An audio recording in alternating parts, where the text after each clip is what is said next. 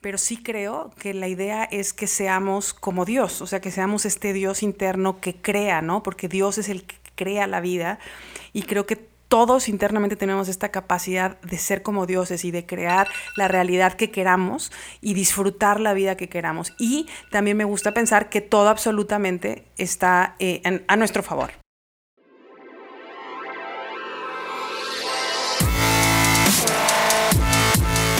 Bienvenidos, Injodibles.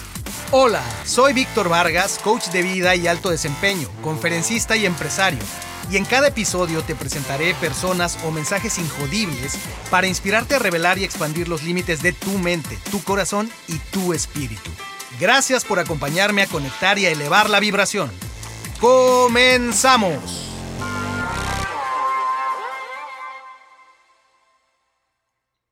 Bienvenidos Injodibles.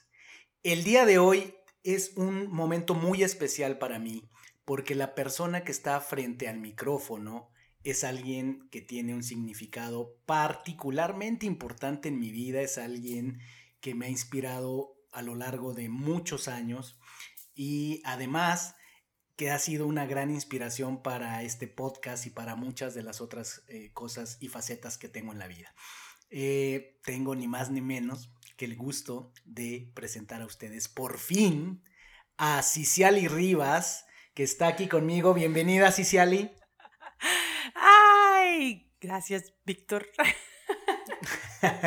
Bien, la, emoción es fuerte para ambos. ¡Ah, qué bonito! Gracias, Vic. Gracias por recibirme en tu maravilloso espacio injodible. Pues ya, ya, ya nos debías esta visita. Eh, de verdad que, eh, bueno, pues echamos a volar el proyecto, tú fuiste parte muy importante. Para quien no, quienes no sepan, pues Ciciali es ni más ni menos que mi esposa madre de mis hijos, amor de mi vida y gran inspiración, partner. Eh, la señora Injodible. La señora Injodible. Así es, ni más ni menos que la señora Injodible. Wow. Y está aquí para contar una gran historia que ella por sí misma tiene. Y entonces, pues yo tengo toda esta emoción agolpada de tener a Ciciali al micrófono compartiendo su historia en Injodible, aunque ella es una mujer muy mediática, una mujer que ha compartido por donde ha podido toda esta inspiración y empoderamiento a mujeres, hoy vamos a ver su historia desde otro ángulo, esta pincelada que le vamos a dar desde el ángulo de Injodible. Así es que, Ciciali, como sabes, en la tradición de este podcast, la pregunta es, o más bien la frase es, érase una vez. ¿Dónde continuarías esa frase? ¿Dónde empieza la historia de Ciciali Rivas?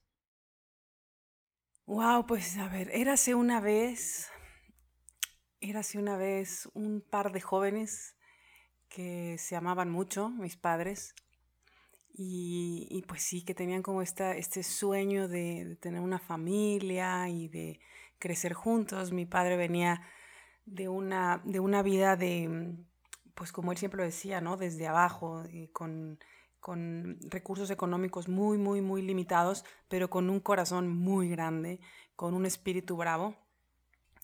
Y, y mi madre venía de una condición eh, diferente, donde tenía eh, su familia mucha holgura y, y, y, mucha bondad también, ¿no? Venía de una familia de, de empresarios. Eh, mi abuelo empresario. Y pues así se encuentran estos jóvenes en, este, en este momento de sus historias, se enamoran, se casan y entonces deciden tener eh, pues familia. Y así es como mis padres se, van a vivir a Ciudad de México con, toda, con, con, limitaciones económicas, pero con mucha esperanza y con, mucho amor. Eh, reciben la noticia de que están embarazados de, de mi hermano mayor.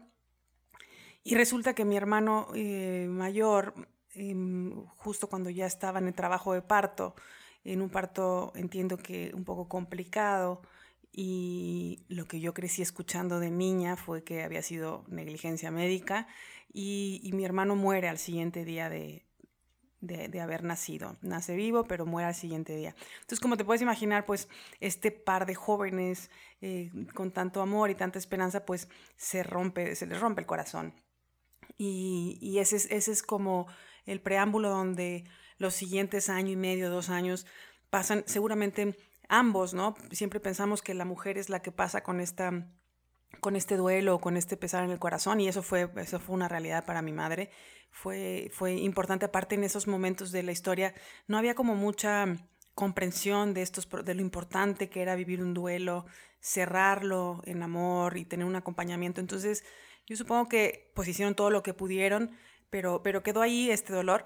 Y, mm, a veces pensamos que los hombres eh, lo, superan de una manera más fácil y mi padre pues siempre ha sido un toro, un alma, un alma brava, digo yo. Entonces fue el sostén para mi mamá. Y finalmente, bueno, ya después de un par de años deciden que ya es el momento de, intentar de nuevo y entonces pues se topan con la noticia de que tatán, están embarazados de, de mí y mm, como mi, mi, mi, madre sobre todo tenía tanta, tanta miedo y tanta preocupación por eso que había pasado con su primer hijo, deciden moverse de Ciudad de México hacia, hacia Martínez de la Torre, donde yo nací, que siempre les digo, no, nada más nací, allí en Martínez de la Torre estuve un mes de vida porque pues ahí es donde estaba la mamá de mi mamá, es decir, mi amada nona, que todavía vive, bendito Dios, y donde estaba el doctor de la familia, donde estaba todo este contexto que a mi madre le aportaba mucha seguridad. Entonces vinieron hasta a, este, a esta ciudad pequeña a que, a que naciera yo y, y pues, pues nada, fue un momento, dicen, ellos siempre nos han contado que con mucha dicha y con mucha, eh, sí, con, lo, lo, lo, esperaban, esperaban este momento de mi llegada. Y, y, pues así pasaron dos, tres, cuatro, cinco años en donde yo crecí como pues el centro de atención de mis papás, eh, muy felices ellos, muy, muy, muy contenida, muy amada. Y después llegó mi hermana y, y pues fue, fue también muy lindo para ellos. Eh, tener la presencia de, su segunda hija. Ahí ya se habían ido a vivir ellos a Nueva York. Eso fue, pienso yo que una de las cosas más, más importantes fue justamente esta experiencia de irnos a vivir a otro país. Yo era pequeña, esto fue tercero de kinder, una cosa así, pero unos buenos eh, tres años vivimos allá y tengo estas memorias, ¿no? De este, de este espacio en donde pues era otro idioma, otras, las personas lucían un poco diferentes, de otros colores en su piel, pero, pero sí también recuerdo mucho esta presencia eh, de mi mamá, ¿no? Ahí completamente con, con, nosotros en casa y con mi papá que llegaba y salía y conquistaba el mundo y regresaba y, y hacía sus, sus conquistas, ¿no? De, de pues de, de, este personaje que siempre ha sido tan apasionado. Así era como era mi contexto cuando era yo muy chica, de los, digamos, de los cero a los seis años, con, con, mis papás y con mi hermana en este nuevo país, al que después, y, fíjate que quizá esto sea interesante, nos fuimos para allá porque eh, mi papá fue, eh, bueno, elegido como un grupo de los ingenieros aquí en México para echar a andar la, la planta nucleoeléctrica de Laguna Verde, la, la primera y la única planta hasta ahora que hay en nuestro país. Entonces fue algo muy lindo ir para allá con esta experiencia de muchas familias que aún conservamos como grandes amigos. Y terminó esos años de entrenamiento, habrán sido, no sé, para, para mis padres fueron cinco, me parece. Y terminó ese entrenamiento y nos volvimos, ya nos regresamos justamente al Farallón, eh, el campamento de la planta nucleoeléctrica, donde viví los siguientes 12 años. Eh, este era un campamento así como como un sueño, era, era, es, sigue siendo un, un, un, lugar cerrado en donde vivían las familias, solamente las familias de los, eh, de los empleados, ¿no? de los ejecutivos y empleados de esta planta nucleoeléctrica. Entonces crecí, siempre digo yo, silvestre. Crecí entre la laguna que estaba enfrente, el mar que estaba al lado, entre eh, pastos, césped, entre animalitos, eh, entre una comunidad, ¿no? Entonces andábamos todo el tiempo, eh, terminábamos la escuela, que era una escuela fantástica, una escuela que habían traído, que habían montado específicamente para que los hijos de estos ingenieros e ingenieras pues tuvieran la educación apropiada. Entonces, eh, pues teníamos todo, teníamos eh, una escuela muy linda y sobre todo una hermandad, una, una alianza de estos amigos que hoy por hoy sigo conservando y que son como, como hermanos. Crecimos en un, en un contexto que a veces uno puede suspirar en estos momentos de la historia y decir, ay, como, como quisiéramos replicar más esas sociedades en donde todos nos conocíamos, en donde sí había diferencias, en donde sí había por ahí de repente conflictos, pero que terminábamos siempre confiando en que éramos buenos, en que queríamos las mismas cosas y en que, era muy divertido, era muy divertido crecer. Yo me la pasaba jugando básquetbol, voleibol, eh, jugando con mis amigos, era de verdad, era, fue un contexto privilegiado. Entonces, así fueron los primeros. De ahí vienes, de ahí vienes. Y bueno, te escucho narrar la historia, una historia que conozco, evidentemente, por ser parte de, tu vida y tú de la mía. Y pues vaya, es en tu voz volver a recorrer todos esos pasajes que yo conozco muy bien, pero que para muchas personas, eh, los que te conocen y los que están conociéndote, pues es muy interesante escuchar eh, este contexto en el cual te vas formando, porque sin duda ahí se siembran semillas importantes que ya después, a lo largo de la historia que nos seguirás contando, pues la gente irá ubicando Cómo, cómo, se forma eh, esta, esta, mente y este corazón que tú tienes. Y, pues esta es tu infancia y es tu gran parte de tu adolescencia, donde como dices tú, eh, creciste en este entorno por un lado eh, la familia, por el otro lado este, este, gran proyecto en el cual tu papá forma parte y la ciencia y la ingeniería forman parte importante de tu día a día, esta comunidad internacional en el Farallón donde vives. ¿Cuáles, cuáles dirías tú que fueron mm, personajes eh, relevantes que marcaron esos años de infancia y adolescencia? Bueno, sin duda mis padres. Eh, en, especial, en especial mi padre en, esos, en esas épocas fue eh, una persona, un, sí, un guía eh, importantísimo, ¿no? Él, em, él siempre ha creído en mí y siempre, siempre fue muy efectivo, muy efectivo en hacerme, en dejarme el mensaje claro de que yo era capaz de lograr cualquier cosa y que eso era porque era profundamente amada. Entonces él, era, él fue extremadamente eh, claro y hábil en pasar ese mensaje que yo pienso que es el mensaje ganador, que como padres queremos transmitir a nuestros hijos, ¿no? Sabernos amados incondicionalmente y que desde ese lugar podemos lograr lo que sea. Entonces mi papá fue, es y ha sido y será eh, un, un, gran, un gran personaje en este camino, ¿no? Mi madre también eh, mi mamá en el sentido de esos años y, todos estos años ha sido también una inspiración porque yo eh, siempre vi a mi mamá, mi mamá es educadora y entonces vi cómo hacía todo para tener eh, lo que ella sentía que era bueno para nosotros en, casa, una, una alimentación, todo lo que necesitábamos tener físicamente, eh, preparada. Eh, eh, mi mamá es una maga, es una maga en el sentido de wow, parece que hace magia con, con, su sola presencia. Pero también vi a una mujer que nunca renunció a su persona, nunca perdió, nunca diluyó su presencia al lado de mi padre, sino más bien sumó su brillo a mi padre y mi padre al de ella. Entonces ella eh, trabajaba de educadora y después su trabajo era tan, tan bueno y tan brillante, pues que la nombraron directora del jardín de niños de, de esta misma escuela donde yo estudiaba, entonces yo la veía por ahí, ella era la directora y a veces iba yo a pedirle este dinero o comida o, o, que me, o que me guardara si yo no quería hacer tareas. No, no es cierto, no. Pero entonces mi mamá fue esta, esta imagen de esta mujer que siempre tuvo su voz y que tenía esta libertad de comprarse sus cosas. Entonces, eh, si bien no era tan, tan afectiva, tan, afectuosa, quiero decir, quizá como mi papá, con palabras y con abrazos, ella estaba presente, eh, estaba eh, siempre lista para lo que necesitáramos y además pienso yo que una de las cosas que más me ha regalado mi mamá es eso, ¿no? No diluirse, sino al contrario, brillar más fuerte, ¿no? Y, y, y estar también como al servicio de la familia. Eso fue e-, es muy, muy bello, ¿no? Entonces, ellos dos, creo que esos años fueron fundamentales y después también mis, amigos cercanos, ¿no? Amigos cercanos de esas etapas. Em, tuve una maestra muy querida en quinto de primaria. Bueno, tuve varias maestras y maestros muy, muy queridos que recuerdo, pero una de ellas me, me acuerdo muy bien que, que, no teníamos una gran relación em, y terminamos teniéndonos tanto cariño y tanto aprecio y tanto respeto. Yo era una niña, pues, de 15, de 15 primaria. ¿Cómo puede ser que un adulto tenga algo personal contra un niño, no? Pero bueno, ahora, ahora haciendo el trabajo que hago lo entiendo mejor.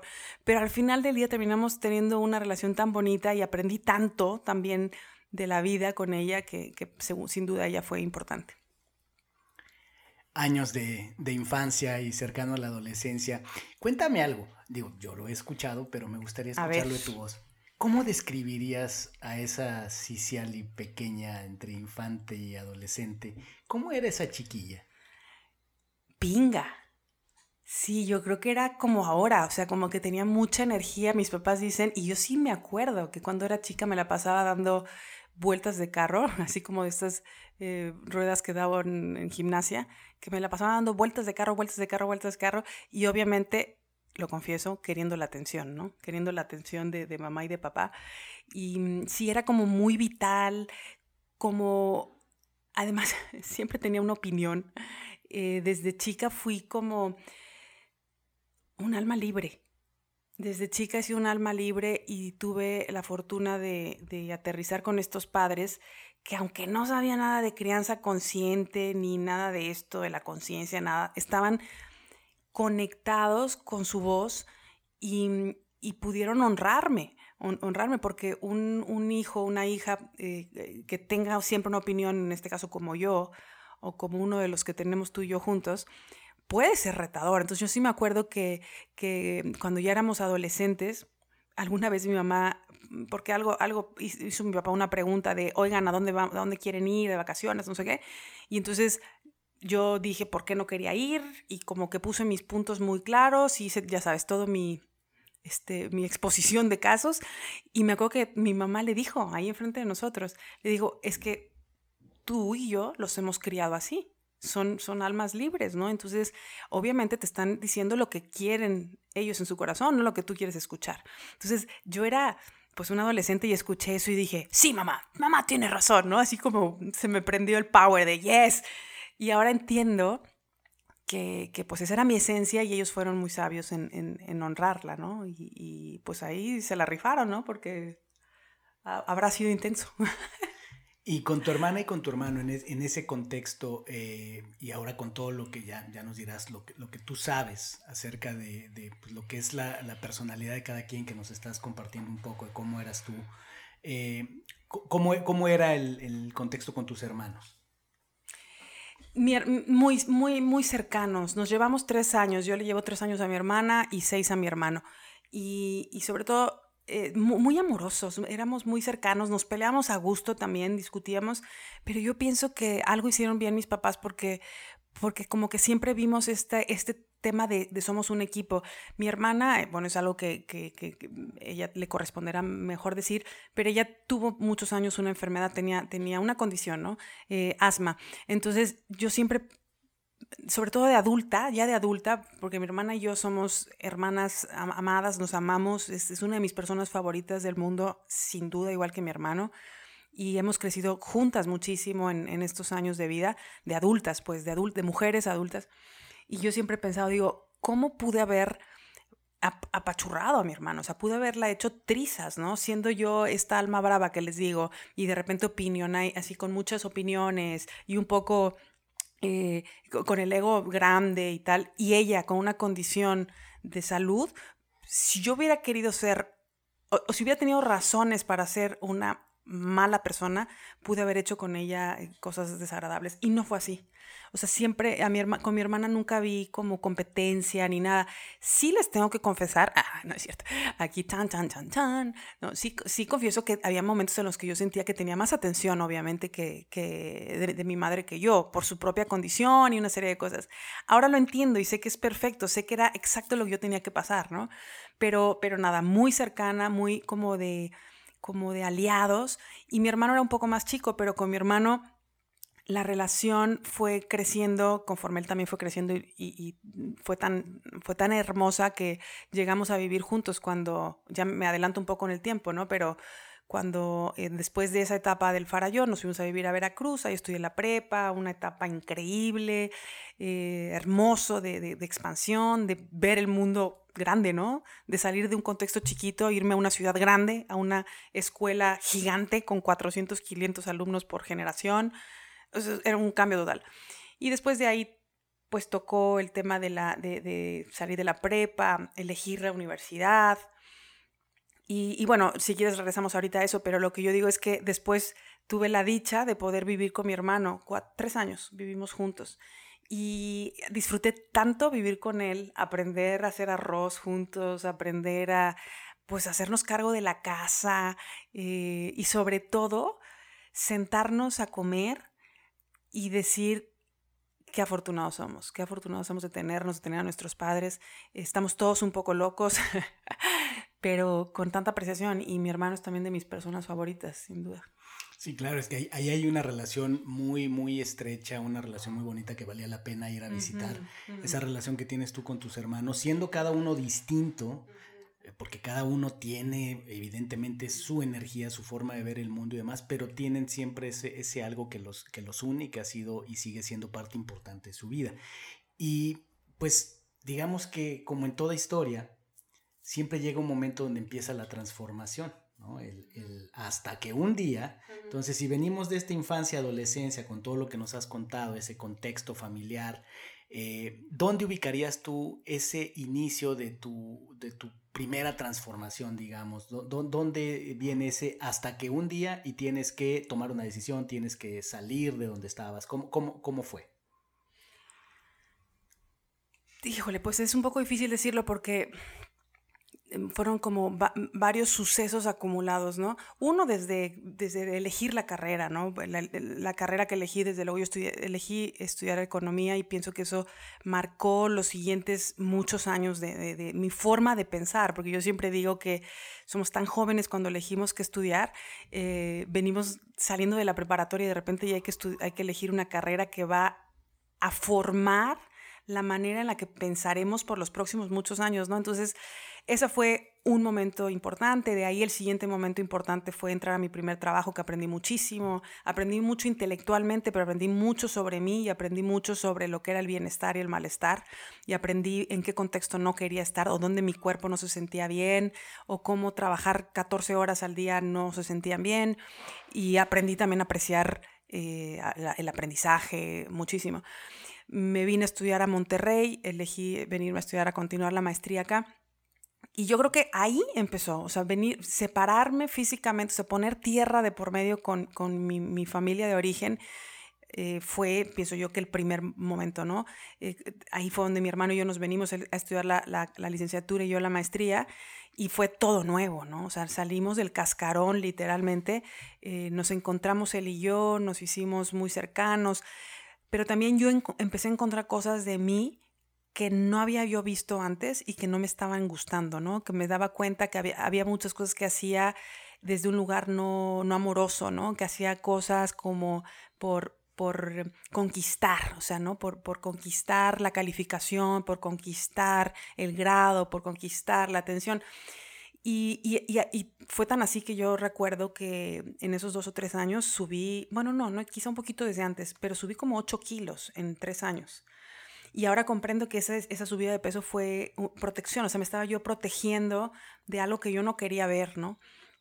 Y bueno, así justo en ese contexto en el que estaba, que fui muy feliz, un montón de cosas brillantes, pero sí, la verdad es que sí empezaba yo a tocar un poco esta sensación de, ah, aquí hay algo que no, que no está bien y que tengo que cambiar, pero no sabía para dónde voltear. O sea, yo todavía ahí no sabía voltearme a ver a mí, aunque, aunque ya tenía, aunque aunque tenía mucho, mucho amor por mí, mucha apreciación y una autoestima aparentemente fuerte, yo no sabía voltearme a ver. Entonces, pues así fue como me, me enganché, porque sí fue un hook, o sea, fue un gancho con una relación sentimental eh, que empezó primero de amistad y, y, después pues terminó en una relación ya muy formal y después terminamos eh, pues casados. Y no me refiero a ti, ¿verdad? Entonces estuve, estuve en una relación eh, muy compleja por un año, muy compleja, muy intensa, em, con, con, un buen chico, con un muy buen chico, pero con una persona lastimada, ¿no? Probablemente yo también, no probablemente, con toda seguridad yo también, cada quien tenía la dimensión de sus heridas y, y sus razones, ¿no? Pero en esa inconsciencia fue cuando, como, ¡fum!, nos atrajimos y entonces ese año en el que nos, casamos, nos tuvimos que, ya no podíamos estar aquí en Monterrey por el trabajo de él, etc. Y esto o sea, cada vez que lo platico, que no es muy seguido, pero en algunos de mis talleres lo he contado porque pienso que es, muy revelador cómo la vida nos va presentando siempre los escenarios perfectos, ¿no? Aunque en ese momento no lo podamos entender. Entonces, en ese momento donde estaba estábamos en medio del caos, eh, decíamos, pues, ¿qué hacemos? ¿Qué hacemos, no? Ya no tenemos dinero, tú y yo estamos... Eh, claro, yo lo quería rescatar y yo quería cambiarlo, y yo quería, ya saben, toda desatada yo. y, él también. Entonces dijimos, ¿qué hacemos de nuestra vida? Lo más lógico era que nos hubiéramos quedado aquí en Monterrey, pues él era de aquí. Yo había terminado la maestría aquí, tenía conocidos aquí, tenía un futuro brillante aquí, pues no. En algún momento se nos metió esta idea, este virus a la cabeza de movernos a Ciudad de México y así fue como llegamos a Ciudad de México. Y yo te puedo asegurar que en mi vida nunca hubiera pensado irme a vivir a la Ciudad de México si no hubiera sido bajo ese contexto. Entonces nos fuimos a vivir a Ciudad de México, fueron seis, siete meses intensos porque no teníamos, bueno, llegamos a vivir a casa de mi papá, que mi papá vivía entre semana ya en Ciudad de México y se regresaba los fines de semana con mi mamá. Y, pues literalmente él nos dio, nos dio mm, este hospedaje, ¿no? Y, fue muy complicado, fue una etapa muy complicada porque aparte yo estaba en negación, o sea, yo negaba, ¿no? Entonces yo decía, no, sí, uh, ya, soy súper optimista, esto se va a poner muy bien. O sea, así, echaba para adelante, pero en el fondo algo me dolía mucho. Pero yo no sabía voltearme a ver. Y, y, mis padres, ah, pues mis padres una cosa espectacular, ¿no? Porque no juzgaban, estaban para apoyar de manera incondicional. Supongo que me decían algunas cosas, pero no, no recuerdo. O sea, nunca me echaron grandes sermones, ni me dijeron, hijita, que nada, nada, nada. Pues llegó un momento en el que esto fue ya insostenible y, y él, tenía un, un tema de salud mental muy importante, cosa que supimos sobre, sobre la marcha. No, no, no, no, no, lo, no lo teníamos de cierto, aunque en el corazón uno siempre sabe. Y entonces, eh, mm, después de un, hacia finales de ese año, yo dije, esto no, esto no, no se siente bien, yo no llevo ya un tiempo sin sentirme bien, sin sentirme en soberanía, no se siente bien y fue que decidí, dije, yo no vine a este mundo a vivir a medias, no vine a rescatar a nadie, no vive, no vine a, ser víctima de la vida ni de un hombre, ni de una mujer, ni de nadie, absolutamente. Y fue como un despertar, o sea, fue, para mí fue como, como, como tocar el botón rojo este de, de la bomba atómica, así. Ring, fue como, ya no hay más, o sea, este es el tope y, ahora sé que esa para mí es una tecnología de vida, no decir, declaro que este es mi tope, declaro que este es el punto más bajo que he tocado y con dignidad humana los dos decidimos separarnos. Fue muy fácil, separarnos fue sumamente fácil porque no teníamos nada más que deudas, no las repartimos. Entonces terminó ese capítulo muy complejo, pero de enorme aprendizaje. Yo era muy joven, pero aprendí como si me hubiera ido a una maestría eh, o si hubiera estado cinco años en terapia, muchísimo. Y en ese, en ese camino difícil, en esta etapa dura de, vivir esta experiencia, que eh, entre paréntesis, pues no eran más que ensayos en tu vida, porque tú y yo sabemos que la verdad está en mi piel. Yes. Eh, cierro paréntesis. Muy bien. en, en esa etapa que ya habías además salido de eh, tu ciudad eh, común donde estaba la familia, que ya habías vivido en Monterrey, habías decidido también salir de ahí. ¿Qué, qué mentores, qué, qué, ángeles se cruzaron por ahí en el camino? ¿Qué, qué huellas encontraste por ahí? Bueno, en esa etapa, que era una etapa un poco gris de mi vida, eh, más que mentores, lo que tuve fue personas que me ayudaron a cruzar el, umbral sin saberlo, ¿no? Eh, o relaciones de amistad, ¿no? Entonces yo sí recuerdo mucho a, Lili aquí en Monterrey que, bueno, eh, con ellos todavía fue la parte mucho de la fiesta, de estar aquí sola en la gran ciudad y muy lindo, ¿no? Y, y después cuando pasó el post el post-trauma, digamos, el post-efecto de esa separación. Eh, dos amigas eh, mías de la preparatoria, resultaba que vivían en Ciudad de México. Y, pues las contacté, les platiqué un poco lo que pasó. Y fíjate nada más esto, ahora, que estoy pensando, lo que pasó fue grandioso, ¿no? Increíble, porque ellas vivían en, en Polanco, muy cerca de donde yo trabajaba, en Grupo Posadas, y vivían con una chica pero algo no estaba funcionando bien con esta chica, vivían tres chicas juntas, o sea, ellas dos y una chica más. Y entonces todo se dio de tal manera que esta chica eh, dejó el departamento y me dijeron, te invitamos a que te vengas con nosotros. Entonces ellas fueron eh, fueron como solidarias, o sea, más que mentoras o inspiración, fueron, fueron eh, unas personas muy importantes porque me, porque me regresaron, o sea, con ellas, ellas no me regresaron, yo me regresé a la vida, eso es, es la verdad, o sea, yo estaba muy clara, o sea, yo no, no, no estaba tirada, deprimida ni nada, estaba más bien liberada, o sea, me sentí como, uff, qué cabrón, estuvo esto, pero uf, ya está. Entonces, con ellas conecté pues con la salida otra vez, así, la fiesta. Entonces, ese por un lado fueron ellas dos. Y sin duda, a la eh, tremenda empresa a la que entré, eh, eh, un par de personas, ¿no? entre ellas uno de mis jefes, bueno, dos de ellos fueron muy, muy generosos, siempre creyeron en mí. cuando me contrataron, Em, eran, eran varios chicos que estaban postulados, me, eligieron a mí, yo un poco les platiqué la situación, eh, pero no, no para, simplemente para decirles, hey, tengo esta situación y me estoy haciendo responsable. Y los lunes decidí ir a tomar terapia por un año. Entonces les avisé, ¿no? Les dije, y entonces ellos, él, él me dijo, adelante. Em, entonces fueron, fueron muy, muy acompañándome mucho en, en, esto, apreciando mucho mi trabajo. Y fue una época muy bonita de mucho crecimiento profesional. Aprendí muchísimo de finanzas corporativas, de futuros, de forwards, de swaps y no, no, no, no, fue una etapa de crecimiento, o sea, crecí, crecí, crecí, aprendí, aprendí, aprendí como una loca, pero además me sentía muy bien, o sea, volví a sentirme en mi poder, me volví a sentir muy segura, eh, mis finanzas se volvieron a acomodar un poco porque la verdad es que sufrieron en esos años y ellos fueron muy importantes. Y Cuéntame algo ahí, porque mencionas el de, el de ir a terapia. fuiste a terapia, este, e, entraste tú misma conscientemente en este, este periodo de eh, empoderarte, reconstruirte, como le queramos llamar, nutrirte. Pero siempre has tenido tú esa, esa cualidad de conocerte, esa cualidad de eh, buscar eh, mejores maneras de generar bienestar para ti, te conoces bien y, siempre estás buscando. Eh, ¿cómo, cómo, ubicas eso? ¿De, dónde sale? ¿Cómo, es que tú desarrollaste esta habilidad que tienes, que la conozco perfectamente, y que la demuestras en esa madurez de esa edad, buscar ayuda profesional para arreglar, acomodar, como dices tú, esas cosas, pero en general siempre te mantienes eh, muy atenta a tus estados. Gracias. gracias, gracias por eso. No sé de dónde viene, no sé por qué, porque eso sí no era una práctica en mi casa, ¿no? En mi casa yo no veía que pidieran ayuda, por ejemplo, o que fueran con, personas a, a, pedir consejo. No, o sea, yo, mi modelo era más bien nosotros podemos todo aquí. E, es, ese era mi modelo, ¿no? Más bien creo que lo que me tocaba a mí era sanar y reparar esa idea de que todo está bien.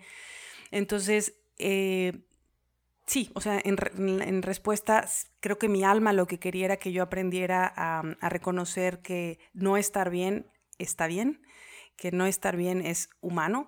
Sí recuerdo una vez un aprendizaje que mi papá me, dijo em, en la clase de álgebra, en la carrera la primera materia que, tuve con un ingeniero un poco, este, pues, un poco güey, ¿no? Y, no sé, como un poco extraño, este, eh, fue el único extraordinario que tomé en mi vida porque, porque otra vez no entiendo cómo un adulto puede tener una posición, en este caso yo ya era una, pues, un adolescente mayor, ¿no? Pero cómo puede ser que un adulto lo tome así personal, ¿no? En lugar de que se ponga en la sabiduría. No, no había sabiduría. Y entonces peleó conmigo y yo peleé con él y entonces me fui a extraordinario. Y mi papá cuando me fui a extraordinario me dijo una cosa, me dijo, me da mucho gusto que hayas reprobado esta materia para que te des cuenta que eres simplemente humana, ¿no? Entonces pienso que el llamado de mi corazón era darme cuenta que, podía transitar todos los lugares. Entonces, eh, en ese momento, cuando yo sentí ese dolor tan grande y esa sensación de decir, wow, esto se siente mal, sí me acuerdo que la primera pregunta que vino a mi mente así, ¡pum!, fue, ¿para qué? ¿Para qué? O sea, yo nunca pensé, ¿por qué a mí, yo que soy tan buena, tan inteligente, tan... Nunca, jamás pasó esa pregunta por mí. Ahora lo entiendo.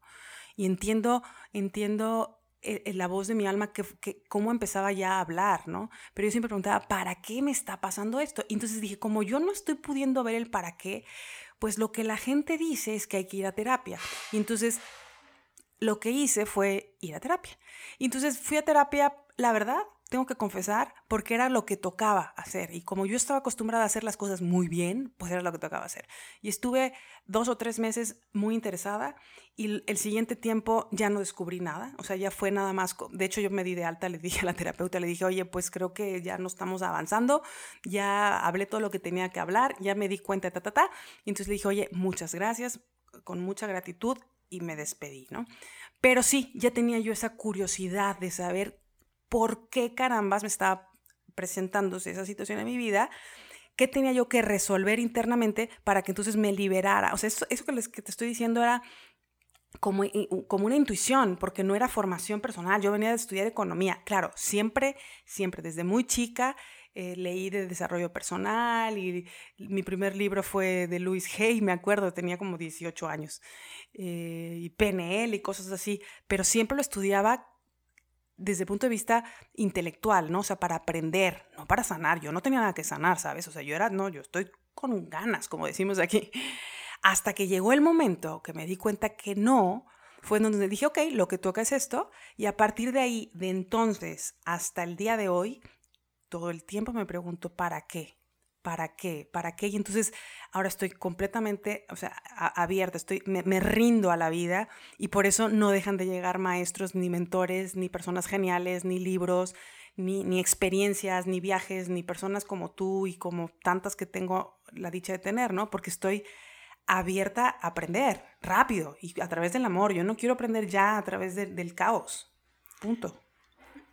Pareciera que sin darte cuenta, como siempre pasa en ese viaje de transformación, que no sabemos cuándo lo empezamos, sino que ya, ya, lo notamos cuando ya la transformación está andando, donde tú vienes de, pues, eh, como lo vas narrando, de una infancia, adolescencia, donde las cosas más o menos están bien, sin duda siempre, como en todo, habría prietitos en el arroz y demás, pero parece que sales intacta de la infancia, adolescencia, te vas a iniciar tu, tu, carrera, tus estudios, y, venías pues por el lado brillante de la vida, ¿no?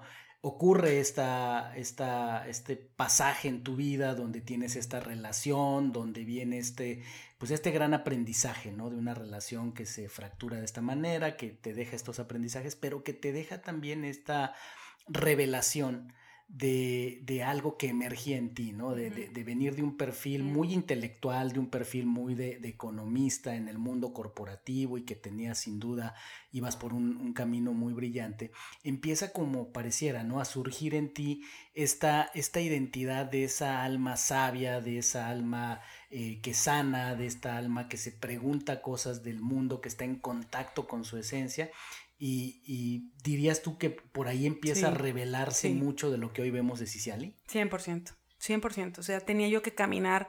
Eh, no, encuentro otra manera porque eh, debo, debo ser completamente honesta. Creo que lo que pasé, eh, it was a piece of cake. O sea, fue muy intenso en su momento, pero ahora que lo veo digo, con gusto pagaría el, el precio otra vez. O sea, fue un precio muy, muy, ¿cómo decirlo? Muy justo no, no, tengo la fortuna de decir que vengo de una, de una buena vida, de una buena vida. Esa fue una época oscura, pero, pero como venía tan, mi corazón venía tan protegido, tan nutrido, justo platicaba eso con mis hijos hace rato y les decía, eh, cualquiera de nosotros puede caer en espacios donde no sentimos que estamos en integridad, donde no te sientes bien, donde eso pasa, pues eso nos pasa a grandes chicos y medianos. Lo que pasó en mí fue que como yo tenía tanta claridad de lo importante que soy para mí, me pude mover. Me pude mover. Entonces, wow, yo digo, eso es una... Y él también, o sea, él, él, igual, en reflejo, porque yo no, no fui víctima de la circunstancia, él igual, no, no nos hacíamos bien juntos. Entonces, lo que tenía que pasar era que nos separáramos, ¡fum! que él brillara por su parte y ¡fum! que yo brillara por mi parte. Si yo me hubiera quedado de, este, con mi, proceso mental, pues seguiría, no, bueno, no sé, no, no, tengo ni idea, ¿no? Pero lo que teníamos que pasar era eso, que nos tenía que doler suficiente para decir, hey, por ahí no es. Entonces, a partir de ahí empezó esta idea de decir, yo puedo y elijo crear mi realidad.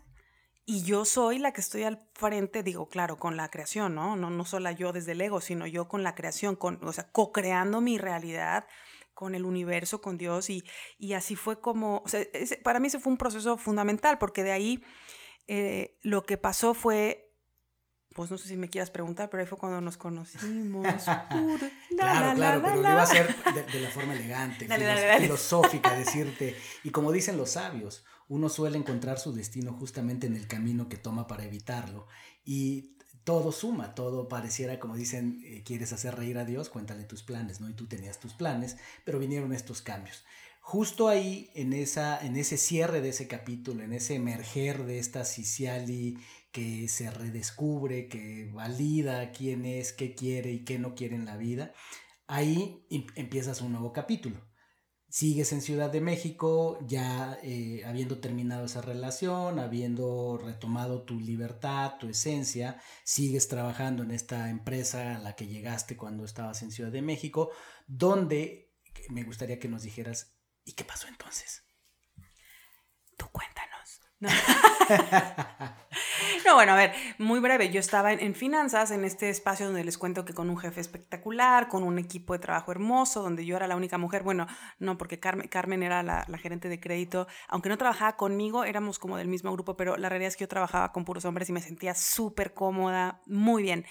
Y en eso, pues nuestra maravillosa compañía donde trabajábamos decidió hacer un proyecto especial en donde iban a probar qué tan genial era una idea de vender eh, la tecnología que habían desarrollado dentro que tú has desarrollado con tu equipo, sí, sí, sí, sí, sí, él y su equipo la desarrolló. Entonces nos dijeron, bueno, vamos a, vender este, este software y necesitamos a alguien de finanzas. Y entonces me dijeron, pues sabes qué, em, vas a irte a trabajar medio tiempo con ese proyecto que suena increíble, es un startup y con estas personas que todas son geniales o son como este, genios y además son chicos muy consentidos de la compañía. Y yo dije, sí, ahí voy. Y entonces me invitaron a trabajar en, esta, en este proyecto con nuestro querido jefe. A ver si algún día el querido jefe escucha este podcast. Se lo vamos a mandar. Eh, Polo. Y, y pues ahí Víctor Vargas era Víctor Vargas. O sea, era muy conocido en esa compañía. Tenía un prestigio. Siempre fue eh, siempre ha sido un grandioso tipo, pero como tenías, tenías un lugar muy especial. Entonces, eh, pero yo nunca me he dejado impresionar por nada. entonces yo decía, ah, mira, qué buen tipo. Era difícil. yo decía, qué buen tipo él y todos. Me parecía increíble el grupo con el que estábamos trabajando. Aparte íbamos a conquistar el mundo y era, pues, para, pues, para el ego de estos jóvenes era muy interesante. Y después de estar juntos trabajando, como tú decías, ¿cómo decías? Cero maldad. Cero maldad. Trabajamos así de compañeros de trabajo. Él estaba en el área de tecnología y yo en el área de, de finanzas y todo esto trabajamos un buen rato así, yo tenía mucha admiración por, por ti y, me gustaba mucho verte en las juntas y cómo eras, eras, eras sereno. Eh, de hecho, en, en, aquella en aquella época no te vi perder nunca la paciencia ni la calma más que una vez. Una vez que sí se puso bien loco y yo te relajas, o sea, partner, nos decíamos partner. Por eso ahora que, que somos compañeros en esta vida y esposos nos decimos partners in shine, porque eso viene desde entonces, partner, nos decíamos partner. Entonces se puso loco el partner y yo, partner, ya relájate, o sea, ya entendí que estás enojado, ya entendí que yo me debía haber puesto las pilas, pero ya. Pero ahí en fuera siempre te vi con mucha admiración, mucha apreciación y eras como un tipo confiable, eras el tío Vic. Y así, ¿no? Pues déjenle, déjenme compartirles mi ángulo. Efectivamente, eh, como dice, fue una etapa muy, muy especial, única. Nos tocó vivir esta experiencia de crear dentro de una gran empresa, crear una nueva compañía, eh, tratar de introducir una tecnología y un producto en mercados del extranjero. Entonces todo eso fue de entrada una experiencia. Y sentir que se conjunta un equipo de gente talentosa, porque realmente pues nos hicieron verlo así, sentirlo así, era una realidad. Habían juntado las personas que se consideraban clave para ese proyecto y una de esas personas fue precisamente Ciciali, eh, que vino a, aportar su experiencia, su, su, expertise en el tema financiero. Necesitábamos mucho esa guía, eh, estábamos otras, otras personas y eh, ahí es donde la conozco y yo la verdad es que, digo, ahorita la veo y la veo hermosa y siempre me explico por qué es que eh, me enamoré de ella mm. tanto. Pero cuando nos conocimos, ella estaba, venía de todo esto que cuenta, de, de, haber salido de una relación fallida, estaba ella pues reencarnando. Exitosamente fallida. Exitosamente fallida. Y yo venía de, de una relación de muchos años y que pues estaba tocando a su fin, pero que nadie sabía.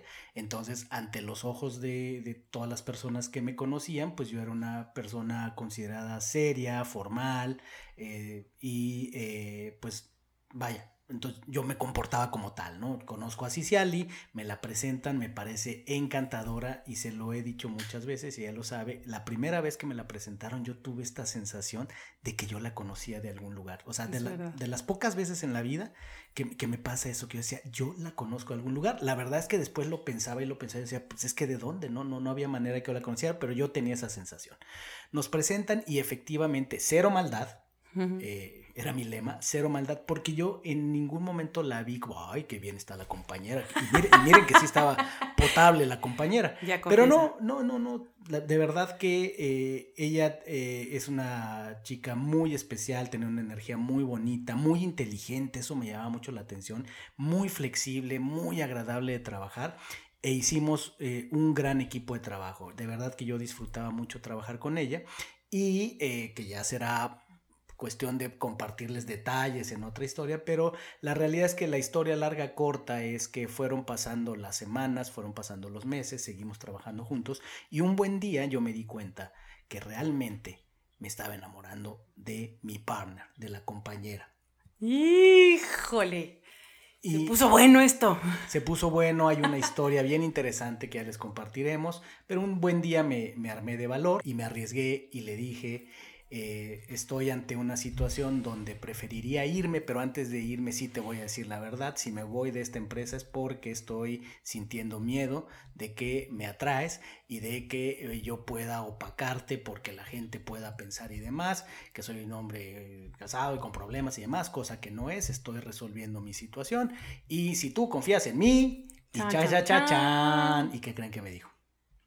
Me dio la oportunidad, confió en mí. Ok, y le dije, nada, no es cierto de ahí te paso la estafeta, porque este es tu episodio, no el mío. Es mi episodio. No, está perfecto, pues es que no podemos, no, no hay manera que, qué padre que lo puedas compartir tú también. Ya en tu historia voy a escuchar lo que tienes que decir. Sí, no, pues eh, mm, más que decir sí, es lo que te digo, como que, como que yo desde chica he estado muy conectada a lo que se siente bien para mí. Entonces, si se ponen a pensar, tus, ¿cómo se dice radio escuchas? ¿No, verdad? Tus podcasts escuchas, la audiencia. La verdad es que podría, pensar, podría parecer que voy otra vez hacia la misma historia dramática de una relación que va a ser intensa o fallida, ¿no? Pero no, o sea, ante, ante un ojo, te iba a decir un ojo no entrenado, pero más bien un alma no entrenada, podría verse igual. Y otra vez mis santos padres, ¿cómo hicieron para no meterse? O sea, no ser metiches y otra vez dejarme avanzar, avanzar y, yo siempre sintiendo su amor, siempre sintiendo su amor, no su juicio. Y de inmediato, entonces cuando tú me dijiste esto, yo lo que dije es, dije, esto se siente complicado, porque así, hombre? Pues, tanto vato por ahí que inclusive tenía hasta mis galanes, pues. Y pues sí, tengo que confesar, tenía mis galanes y tenía varios en fila. ¿Por qué justamente con este vato que pareciera que es más complicado? Yo decía, pues qué necesidad. Pero otra vez me pregunté, ¿para qué está esto aquí? Y yo empecé a sentir de manera instantánea, pues algo, ¿no? Como de, pues por aquí es. Entonces me acuerdo muy bien que pues lo que yo dije no dije mucho, más bien, otra vez, me abrí a la vida. Y en, en, en la primera, me acuerdo muy bien de esta escena, nunca se me va a olvidar, que estábamos, eh, yo ya estaba en un viaje en, ¿dónde estábamos? Ya ni me acuerdo. ¿Qué ciudad? ¿San Diego? Houston. no sé. Yo ya estaba, me había ido de adelantada junto con otra parte del equipo y Víctor estaba acá, se va a enterar Polo de esto y va a decir qué cosa con estos muchachos. Pero entonces estábamos, en esas épocas no, había creo que ICQ, una cosa así, no había Messenger, no había nada. Entonces estábamos hablando por el ICQ y, y Víctor me decía, me decía, ya no me acuerdo qué me decía, ¿no? De que sí, tú y yo.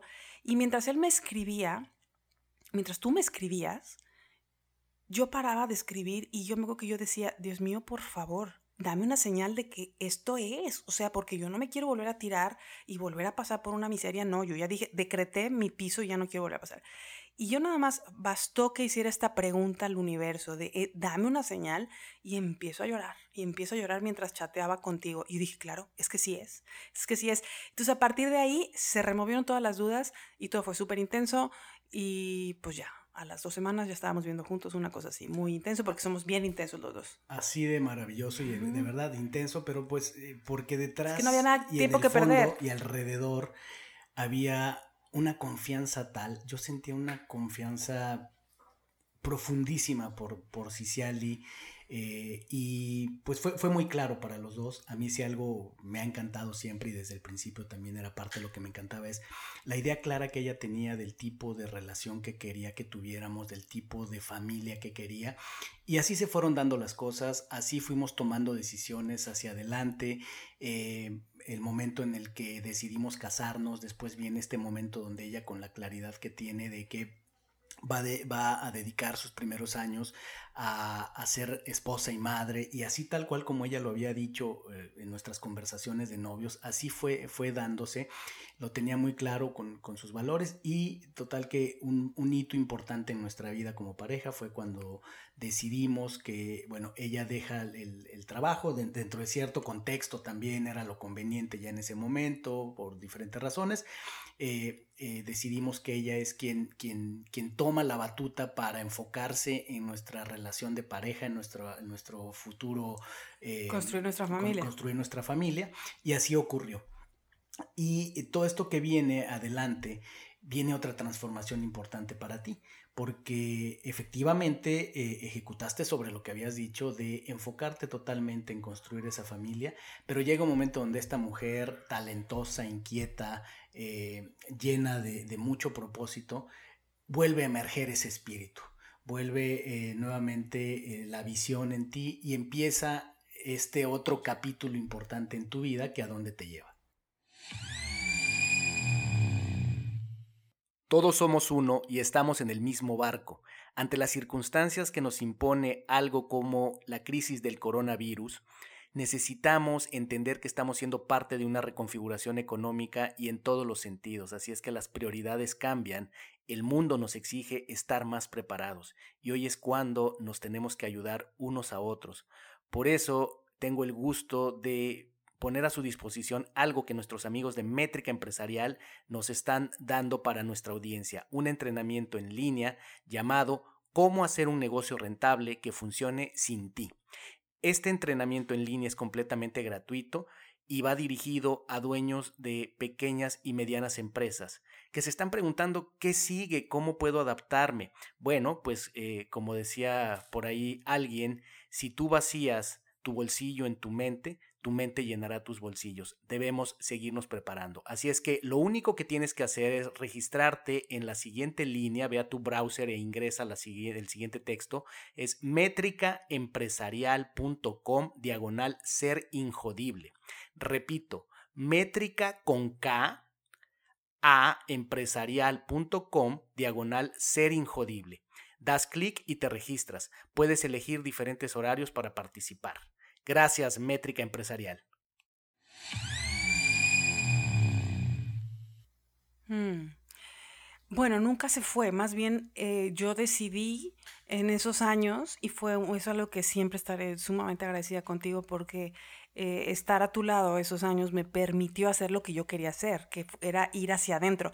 Si tú te acuerdas, yo te decía que yo no tenía la capacidad de voltearme a ver, no, no, yo, no, yo, yo no sabía cómo era eso, entonces cuando dije voy a ser, voy a ser mamá, bueno, y nos embarazamos de Diego y, bueno, y Javi llegó siempre a nuestra vida, a mi vida, este, cuando él tenía dos añitos y medio. Entonces, para mí la maternidad llegó de entrada, ¡pum! Así ya, con un niño ya grande, de dos años y medio, divino, hermoso.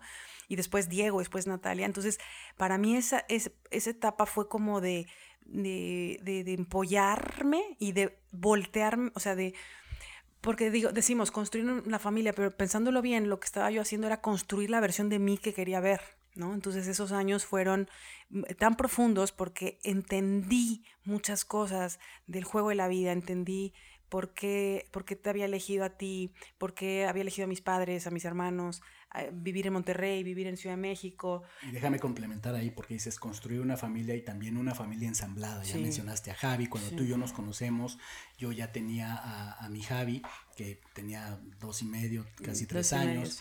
Y que ha sido parte muy importante de nuestra vida porque también está muy alineado, no lo planeamos así, no fue así, pero, pero va en sintonía con lo que hacemos y creemos con respecto a la familia, cosas, valores que tú promueves. Pero bueno, ha, sido un tema de mucho amor y creatividad eh, eh, para, llevar adelante una vida, una familia ensamblada. Mucho, mucho trabajo, mucho trabajo interno de todos, de todos los adultos, porque es un trabajal, ¿no? Es un trabajo interior muy importante, pero que él vino a, estirar mi corazón, o sea, él vino a, Yo siempre lo que digo es que para mí Javi fue, y se me, así la, la, la voz se me quiebra, porque él me dejó ver el tremendo impacto que un adulto puede tener en un niño, ¿no? Porque finalmente un chiquito está, está, está preso, ¿no? Dentro de, una casa, dentro de un contexto de adultos. Entonces, así como yo ah, pude haber tenido la oportunidad, no la oportunidad, sino la posibilidad de fastidiar la vida a mi hermana con su aparente problema o su problema, igual pude haber hecho con Javi, o sea, pude haberlo tratado fatal y pude haberte tratado a ti fatal y a su mamá pero no, no, es que yo fuera muy brillante ni nada, sino que había, había algo dentro de mi corazón que me decía, ¿para qué? Otra vez, ¿para qué? ¿Para qué está este niño en tu vida? ¿Para qué? ¿Qué te viene a enseñar? Entonces, él vino a sacarme de la cabeza y meterme al corazón. Entonces, desde el corazón, pues dije, pues es que si amo a su padre, o sea, ¿cómo no voy a amar a este niño? ¿Fácil? No es fácil, porque tuvimos que hacer un trabajo interior muy importante. Cada quien, ¿no? Contará su historia pero ha sido un regalo de vida enorme, ¿no? Y, bueno, ahora él y yo tenemos una relación, siempre la hemos tenido muy cercana, eh, es una bendición en mi vida total. A veces, a veces nos, a veces nos enredamos y tal, pero la verdad es que pienso que hemos hecho un, trabajo muy bonito. Y para mí, naturalmente, me conmueve mucho escuchar de las familias ensambladas porque yo tengo una familia ensamblada y sé el poder que tiene una familia ensamblada, ¿no? Cuando los adultos nos ponemos las pilas, hacemos nuestro trabajo interior los niños solamente tienen de una opción, que es florecer. Ha sido maravilloso. ¿Y tienes de dónde? Porque también con todo ese apoyo, como has dicho tus papás, no, no es que, solo sea bondad, lo que tienen tus padres es sabiduría, también, porque no es que yo creo que los padres pues se preocupan cuando los hijos tomamos decisiones, ¿no? Sí. Pero eh, tus padres han sabido acompañar esas decisiones, aún con preocupaciones lógicas y naturales, pero siempre han estado ahí y... Eh, una de ellas fue también acompañar la decisión de eh, unirte conmigo y de, tomar a Javi como su primer su nieto. Primer nieto ellos siempre, lo han dicho y siempre han actuado así. Y, Javi lo sabe y lo siente. Para, para, ellos es su primer nieto. Y así ha sido eh, parte de este viaje de, de, familia Entonces, déjame nada más regresar a eso un poco. Esos años para mí fueron esos años de nutrirme a mí para nutrir a los demás, para nutrir a los que estaban cerca mío, ¿no? En este caso, Diego y Natalia, Javi seguía viviendo en Ciudad de México.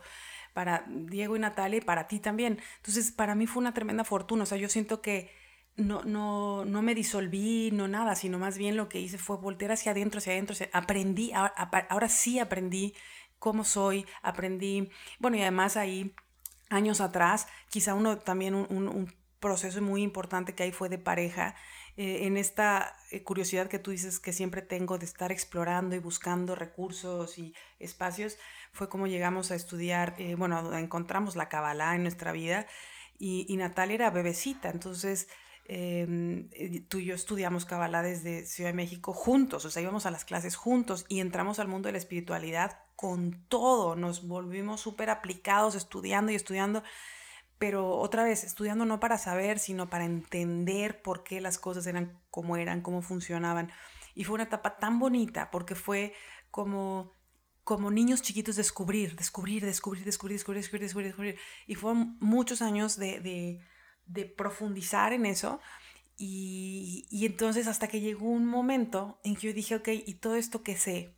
Todo esto que he estudiado, que también he estudiado del nacimiento, eh, bueno, mis hijos nacieron en un parto en agua, para el cual me preparé, me formé, eh, te subí al barco, tú te preparaste, te formaste, elegimos al equipo correcto, a la ginecóloga, a la dula. Y eso te inspiró tanto que después te formaste en el tema de... E, exacto, de dula, ¿no? dula, que es un coach de parto. Eh, aquí en Monterrey me preparé, me formé como dula del parto, del posparto, educadora de lactancia, porque yo dije, es que esto del nacimiento es una locura, o sea, ¿cómo impacta? La, llegada de un bebé, la forma en la que llegamos, ¿no? En, amor o en miedo, en caos. Dije, eso está increíble. Y lo hice por un tiempo. Y bueno, en Ciudad de México también con mi querida Susana estuve estudiando crianza, eh, todo el tema Montessori de educación. O sea, chicos, siempre he sido bien curiosa y bien nerd. O sea, siempre me he ocupado de instalar en mi mente ideas que en ese momento de la vida creo que son positivas, ¿no? Para mí. Y yo diría que más que creas que son positivas, lo que, lo que yo he visto en ti es que ha sido algo que has vivido, algo que, que, ha, brotado en ti, que en su momento lo aplicaste en tu vida, que fue esa, esa, esa búsqueda de, de traer cosas a tu vida y que después toda esta mezcla, porque aquí ya se pone algo muy bonito, o sea, cuando ya vemos en retrospectiva toda tu historia, de dónde vienes desde tu infancia, adolescencia, tuviste este mundo, eh, digamos, mental, ¿no? Muy, muy de la mente, de la, la economía, las finanzas, el corporativo, eh, tuviste este, este, este tropiezo en, en, tu vida aparentemente, ¿no? Pero que en realidad era un trampolín que te llevó a otra cosa en, este, en esta relación fallida, este, o bueno, entre comillas, fallida.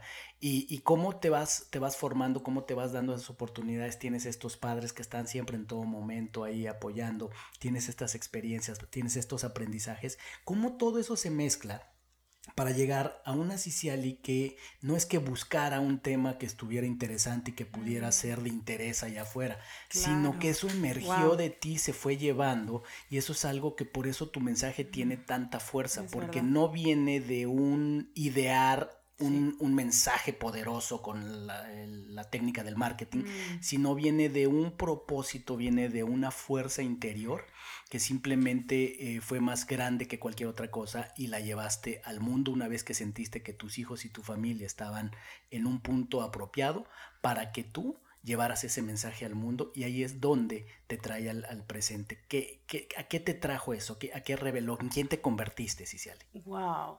Wow, pues, pues así como lo dices, es así tal cual lo siento. Yo nunca he ido persiguiendo la estrategia de nada. O sea, aunque puedo ser sumamente estructurada y tener eh, grandes metas y las conquisto y tal, no, no pienso así, voy, voy, voy al revés, o sea, voy de adentro hacia afuera y, y, y, y eso es lo que creo que, que, me vuelve imparable justamente, porque, porque tengo tan claro mi propósito, tengo tan claro a qué vine y, ese a qué vine se, ha ido modificando, ¿no? Un tiempo fue el nacimiento y, ser dula y otro tiempo fue eh, la lactancia y, en estos últimos cinco o seis años e, el, propósito se ve como esto, como la crianza, como, como bueno, desde luego, o sea, esto es desde hacia afuera, ¿no? En, en mi persona hacia afuera, a compartir este mensaje de elevar la conciencia a través de la crianza. Eso es lo que hago de una manera incansable. Eso no quiere decir que no descanse y que no tome y que no goce la vida. Gozo la vida, me duermo mis siestas, vacaciono, pero no paro porque tengo este llamado profundo de servir, de servir porque sé además en primera persona lo que esto puede cambiar las vidas de, de, uno, ¿no? Yo misma, lo, yo soy misma, soy testigo, o sea, de, en mi persona, de lo que transferir una idea poderosa a un hijo puede hacer y también veo con mis hijos lo que el amor ha hecho eh, y que además tienen todo el derecho de fallar y tienen todo el derecho de ser imperfectos y de cometer errores. O sea, que, que su mamá haga este trabajo no los, no los libera de nada. O sea, aquí mismo declaro que tienen el permiso de hacer lo que se les pegue su gana porque no necesitan cumplir para mí, pues. O sea, esto lo hago yo porque, porque es a lo que vine, ¿no? Entonces... Eh, por, eso es que creo que tengo esta energía que me duermo en paz, me levanto con entusiasmo, me duermo en paz y me levanto con entusiasmo, porque es cada día como una nueva oportunidad, o sea, una nueva oportunidad de decir, bueno, yo, ¿qué hay hoy?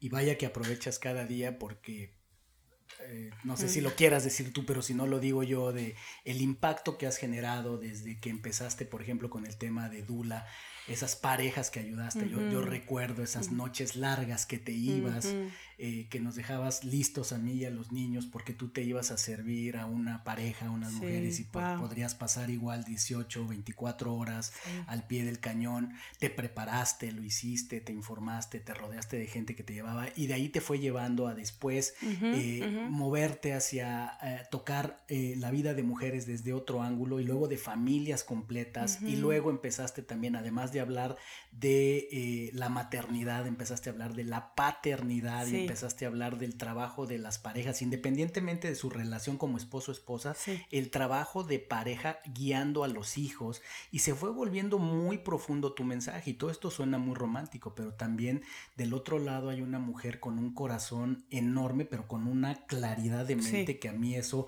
me inspira, me impresiona, te admiro, me, a mí me aclara mucho el camino porque te veo la fuerza con la que trabajas, sabiendo descansar y demás, pero trabajas como una loca, Cicial, y trabajas con mucha fuerza, con mucha claridad, tienes eh, esta capacidad estratégica de hacer tu calendario, si la gente pudiera ver aquí eh, tu estudio, cómo, cómo tienes tu, calendario estratégico, cómo manejas tu tiempo, porque además pues nunca has faltado a tu, a tu rol de esposa y de, y de, y de madre, eh, pero eres una empresaria, emprendedora, eh, te arriesgas, eh, inviertes, inviertes muchísimo en ti misma, en tu desarrollo, que tú eres un ejemplo de eso que dicen, si tú vacías tu, bolsillo en tu desarrollo personal, tu desarrollo personal va a mantener lleno tu bolsillo y siempre te veo como un gran ejemplo. Y entonces, pues, pues es ahí donde estás, sigues impactando vidas sigues empeñada en, llevar adelante este mensaje tan importante que nuestra sociedad, nuestro mundo moderno necesita todavía más. Eh, el tema de la familia, el tema de la mujer, el tema de, los padres, eh, el tema de los niños, ¿no? Eh, todo esto. Y, ahí es donde, donde estás y donde veo que está esta, mm. esta actualidad donde, donde estás parada el día de hoy. ¿A dónde vas, Isiali? No lo sé, no lo sé. Eh, estoy aquí parada en este, en este momento, en este espacio de mi vida donde me siento muy bien. Ahora sí sé lo que es sentirme bien. También sé cuando no me siento bien y me muevo de ese lugar. Eh, pero esto se siente muy natural, se siente muy natural. Yo empecé en este camino de la crianza consciente y del coaching de vida y de... Yo, hablo de tres temas para las que, personas que sean la primera vez que me escuchen. Yo, em, bueno, tengo tres hijos, eh, tengo la fortuna de caminar al lado de Víctor y soy coach de crianza y coach de vida y hablo de tres temas de crianza, de vida y de espiritualidad todos al mismo tiempo.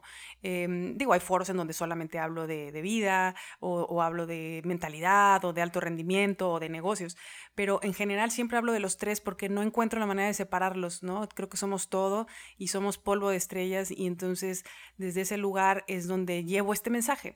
Y, creo que, lo, que me, lo que me hace justamente eh, pues seguir con esto es que creo y cada vez lo veo más, cada vez que hablo con, con más mujeres que vienen a mis cursos, a mis entrenamientos, al retiro mamá esencial o a mis programas en línea, no puedo más que de verdad suspiro y digo, ah, es que esto funciona.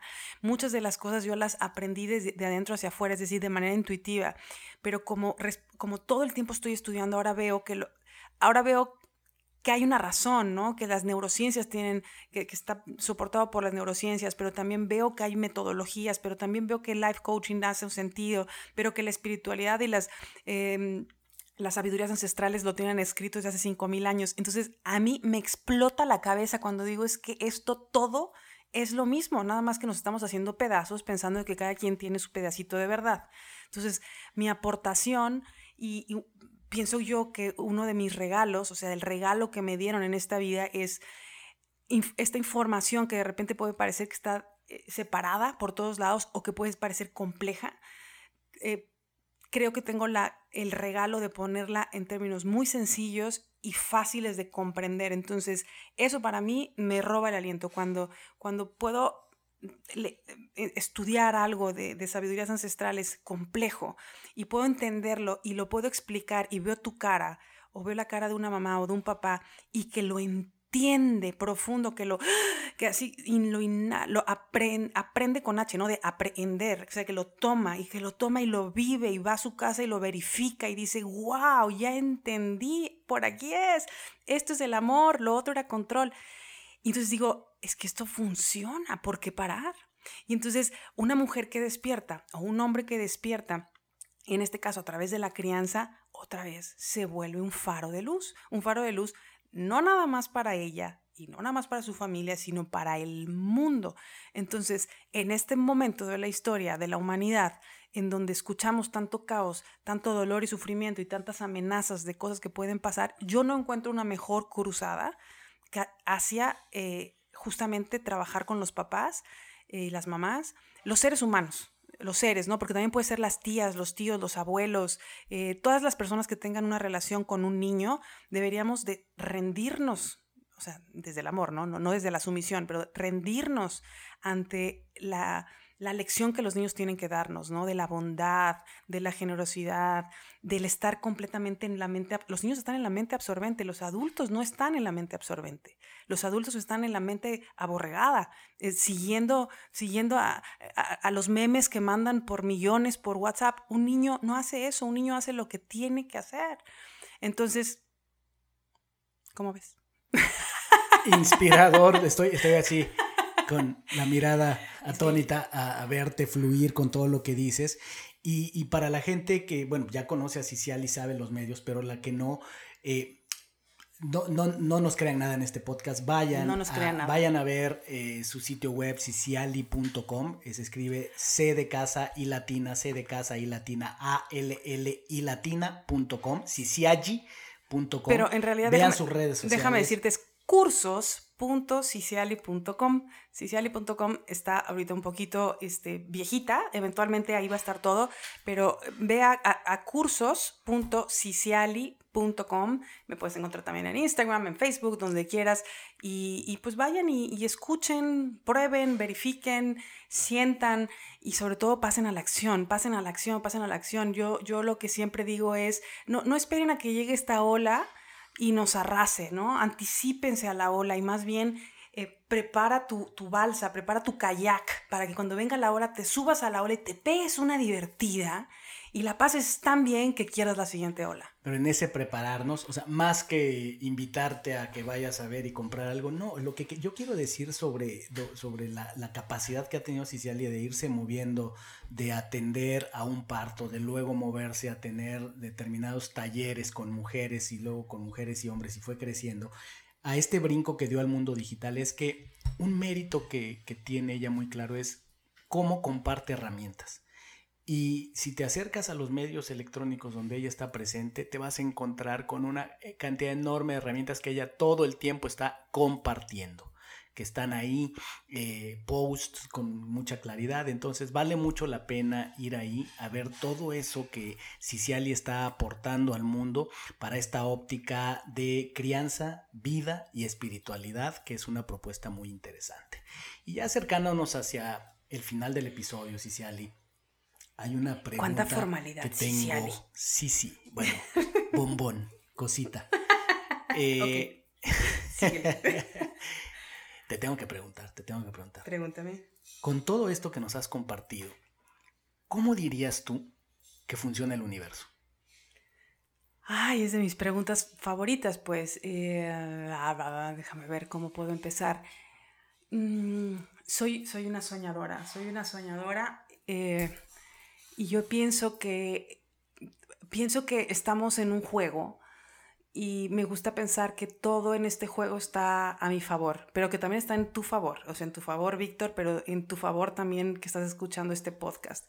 Me gusta pensar que las estrellas y la luna y la galaxia y el universo y otras galaxias, todas están volteándonos a ver a cada uno de nosotros, a cada uno de los 8 mil millones a cada uno, nos voltean a ver como diciendo, sí, sí, vas, dale, dale, eh, eh, esta, esta, es tu oportunidad, ¿no? Como que esta es tu nueva oportunidad, en esta vida tienes una nueva oportunidad. Siento que el juego de la vida se trata de darnos cuenta de esta grandeza, que, que me acuerdo la primera vez que yo le dije esto a mi madre, eh, se sorprendió, me puso una cara y me dijo, ay, mi hijita pero sí creo que la idea es que seamos como Dios, o sea, que seamos este Dios interno que crea, ¿no? Porque Dios es el crea la vida. Y creo que todos internamente tenemos esta capacidad de ser como dioses y de crear la realidad que queramos y disfrutar la vida que queramos. Y también me gusta pensar que todo absolutamente está eh, a nuestro favor girando siempre a nuestro favor, aunque a veces eh, las aguas se pongan bravas y a veces las pruebas sean difíciles, aún en ese momento, siempre pienso, esto está funcionando para mi más alto bien, esto está funcionando para mi más alto bien. Y la segunda pregunta que me hago es, ¿para qué? ¿Para qué? Y así pienso, pienso que el universo es profundamente misericordioso, profundamente bondadoso y que solamente está buscando mi más alto bien y el tuyo y el tuyo y el tuyo y el tuyo y el de todos absolutamente. Me encanta tener esta, esta idea del gran juego de la vida, ¿cierto? De, este, de, esta película completa, verlo de esa manera. ¿Y qué es para ti, Ciciali, ser injodible? Pues ser injodible es justamente tener este entendimiento en el que, como yo sé que todo está funcionando para mi más alto bien y que soy diosa creadora, entonces soy injodible porque no hay ninguna circunstancia externa que pueda ser más fuerte que esta claridad de mente que tengo, esta claridad de mi corazón y esta claridad de mi espíritu. Como sé que estoy siendo acompañada, que todo es perfecto, que solamente lo mejor se me está manifestando siempre y en todo momento, soy injodible. No hay nada de afuera que pueda robar mi paz perfecta. Y cuando la rompe, que a veces pasa, me pregunto por qué mi paz perfecta ha salido de mí y entonces tengo muchas lecciones. Y desde ahí, eh, pues creo que eso es ser injodible. Me encanta esa definición. Y para mantener tu injodibilidad, ¿qué hace Cicial y cómo se mantiene eh, en el alto desempeño? ¿Qué, ¿Cuáles son sus hábitos? ¿Qué, ¿Cómo es un día típico de Ciciali? Pues como ahora sí ya te puedo decir que me conozco, que tengo un alto conocimiento de mí, soy muy, muy cuidadosa de mi energía, muy cuidadosa de mi tiempo, muy cuidadosa de mis relaciones, este, cuido mucho a las personas, o sea, eh, mm, bueno, no es que me cuide, sino más bien eh, elijo vibrar de cierta manera, tener pensamientos de, cierta manera, por lo tanto atraigo a personas así. Eso para mí es muy importante. Y cuando siento que hay algo, una, algo que no me funciona, no tengo empacho en, en, distanciarme y separarme. O sea, eso, eso lo tengo cada vez más claro. Y soy muy cuidadosa, pues la verdad es que sí, en lo que como, en lo que tomo, tengo mi práctica de meditación eh, sí o sí en la mañana, eh, de hecho juntos tú y yo, cada quien a su estilo y por sus motivos, pero meditamos cuando menos media hora y si no puedo porque estoy cansado lo que sea, busco en el momento en el día en, hacerlo. Y eso no es nada místico, no, no es nada especial, simplemente me siento en mi cojín, cierro los ojos eso es algo que, no, que siempre tengo, ¿no? Eh, algo que me tiene también muy en el alto desempeño es estar con mis hijos, eh, entregarme a, esta, esta, idea de ser mamá de, de, tres niños vitales, porque ellos me recuerdan que la vida está pasando y entonces me recuerdan que no tengo que perder tiempo, ¿no? Entonces, abrazarlos, besarlos, eh, platicar con ellos, hacerles preguntas de cosas que yo no entiendo, les pregunto a ellos y me vuela la cabeza y eso me, me regresa al alto desempeño, porque cuando estamos con los hijos, somos de alto desempeño. Entonces, eso, lo que como, lo que, lo que leo, soy, leo todo el tiempo, escucho todo el tiempo, todo el tiempo me estoy preguntando cómo más, qué más. Y mm, paso mucho tiempo a solas también. En el día paso muy buen rato sola. Y yo agregaría la importancia que siempre le das a vacacionar sí. y a estar cerca de la naturaleza. Sí, vivir tanto bonito. como se pueda. Sí, para mí las vacaciones es como básico, es parte de mi contexto de, de, de vida las experiencias, este, los amigos entrañables, eh, mm, personas que volteé a ver yo así con, inspiración y que me gusta mucho estar con gente que, que, mm, sabe mucho, pero me gusta tanto estar con gente que comparte. O sea, la gente generosa eh, me, parece, me parece muy atractiva la gente que es generosa me, me, conmueve mucho, ¿no? Porque digo, wow, claro, no wonder why, ya sé por qué están ahí, porque están todo el tiempo al servicio y tengo la fortuna de tener eh, amigas mm, eh, eh, que en el contexto, digamos, de los negocios o de tal, son muy exitosas y, siempre están listas para responder un mensaje. Entonces eso, eso me, me, me da siempre mucha confianza, mucha fe en la humanidad y en las mujeres y en los hombres y y todo lo demás, digo, todo lo demás son pedazos, son, son, son, lo que ven en las noticias, pero como yo no veo noticias, yo no me entero de eso, nada más me entero de la parte brillante. Bueno, no, sí me entero de la parte no brillante y también la, la confronto y la veo, pero, pero elijo entrar a ese espacio y luego regreso a construir mi realidad, porque desde la pena, desde el lado miseria, no puedo servirle al mundo. Entonces es mi responsabilidad estar en bienestar para poder servir. Y hablando de servirle al mundo, ¿qué impacto quieres generar? Pues no es mi, no, no, yo no tengo grandes aspiraciones, o sea, tengo un sueño, tengo un sueño eh, eh, grande que es compartir, pues siempre que esté acompañada, o sea, cuando mi mensaje esté alineado a mi voz y a la voz del creador, que funcione, ¿no? Eh, pido todos los días no ser yo quien hable, sino ser algo más grande que yo, porque, porque creo que cuando solamente hablo a través de mí, poquito puedo servir. Entonces siempre estoy muy cuidadosa desde qué lugar estoy hablando. Ahora mismo que me estás haciendo esa pregunta, digo, eh, no, yo tengo sueños, pero un plan de conquistar al mundo. Em, lo que quiero es vivir en bienestar y quiero poder ser testimonio de eso para poderlo enseñar. O sea, que más mujeres puedan no solamente saber más, sino vivir mejor y que enseñen esto a sus hijos y pues que sea eterno, ¿no? Yo no planeo este, jubilarme nunca. ¿Para jubilarme de qué? Eh, yo quiero vivir, vivir mi pasión y vivir mi, regalo. Y si hay alguien que quiera escucharme, eh, yo querré siempre hablar. Me encanta. Mm. Maravilloso. ¿A través de qué medios puede contactarte la gente?